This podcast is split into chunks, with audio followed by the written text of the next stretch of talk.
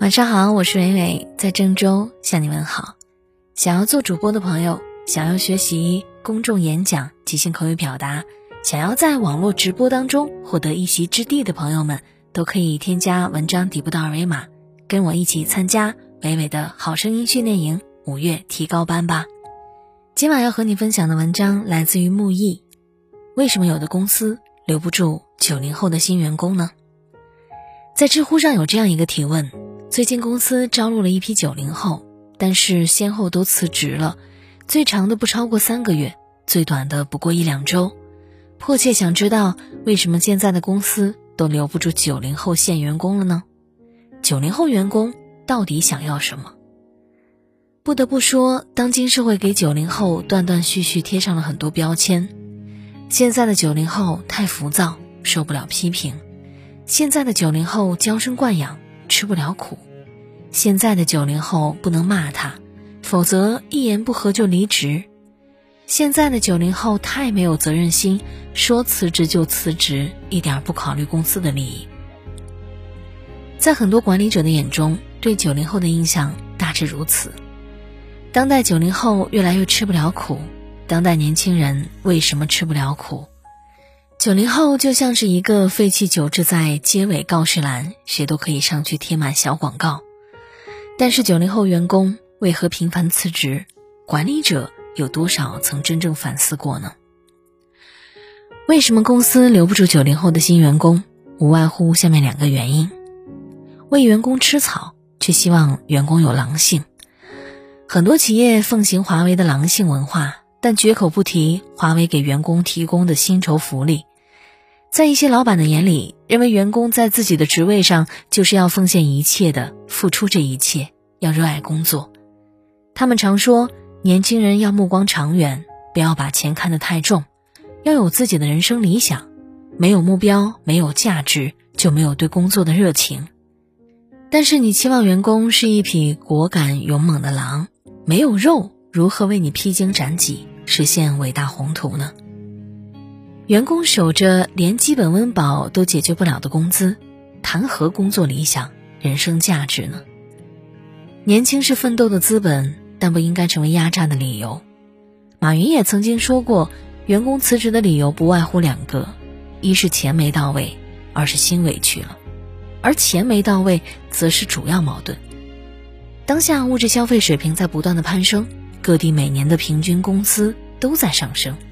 一大批九零后看着自己的存款，觉得自己拖了后腿。入职公司不到一个月的小葵向部门领导提交了辞职信。小葵作为一名大专毕业的文科生，这份编辑工作是他初入职场的第一份工作。起初和 HR 谈薪资，鉴于自己的大专学历和刚毕业没有什么经验，工资谈了三千，双方点头同意签订合同。工作期间，小葵认真负责。工作能力丝毫不比本科毕业生和有工作经验的同事低，工作初期也多次受到了领导肯定的赞许。三个月后，原本要转为正式员工，但是 HR 谈工资的时候告诉小葵，实习期间的三千工资包含了公司的社保补贴，也就是说，转正之后，小葵的工资不仅不会涨，反而除去社保仅剩两千五百块不到。如此操作让小葵对这份工作和公司的好感全无，辞职也变得理所应当。所以，对待员工谈钱才是最大的尊重，最大的情怀。谈情怀画大饼，九零后不买账。古有“画饼充饥，望梅止渴”的典故，用来比喻对于无法实现的愿望，用空想来安慰自己。但在不同的时代，这两个并不能成为员工买账的理由。网友小菊曾经说过自己的跳槽经历：他在一家设计公司上班，公司主要负责品牌设计。这家公司的老板之前没有做过网店的项目，但是很看好网店的前景，总觉得自己随便装修下网店，学别人卖一些产品就可以收入百万。但是现如今，网店遍布各地各个行业，竞争不言而喻。老板没有做过，他可能只是看到了这个行业的发展前景，然后在每次的月初会议上侃侃而谈。老板有自己的宏图愿景，但是项目真正落不到实处的，大家的福利自然如水中月影。最后，小菊实在受不了这样不切实际的老板，果断辞职。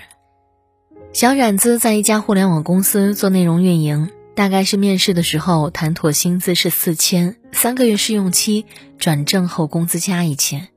然而真正入职之后的小冉发现，工资单成了结构式，公司还有着极其变态的加班文化，美其名曰加班能看出一个员工的工作态度。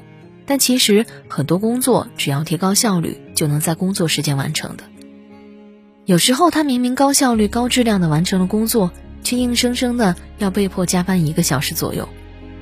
其次，入职之后，老板说的最多的就是开发的新项目可以赚多少钱，每个人大概能分多少的奖金。但是三个月过去了，新项目的收益几乎为零，老板因此减免了公司所有部门的季度奖金。尽管如此，老板一直以一副仁慈心肠跟员工谈情怀，最后入职不到半年的新员工相继辞职了。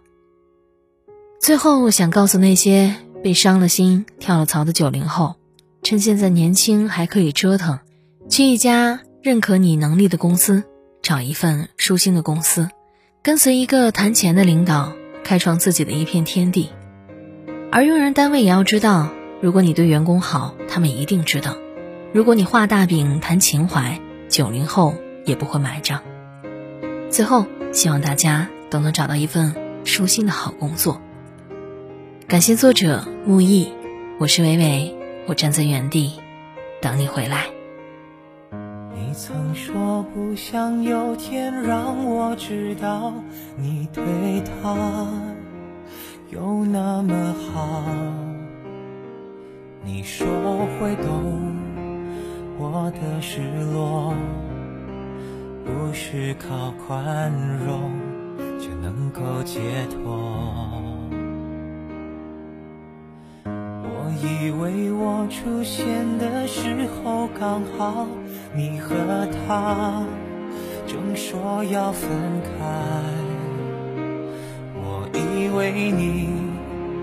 已对他不再期待，不纵容他再给你伤害。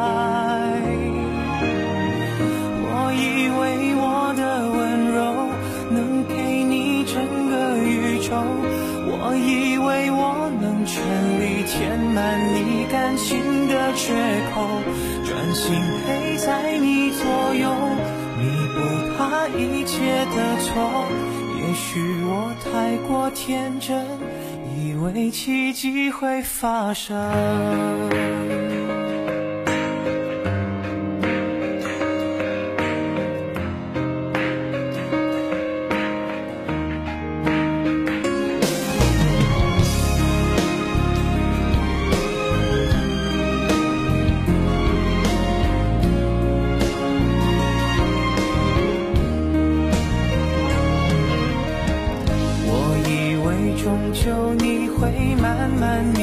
爱，他的心已不在你身上，我的关心你依然无动于衷，我的以为只是我以为，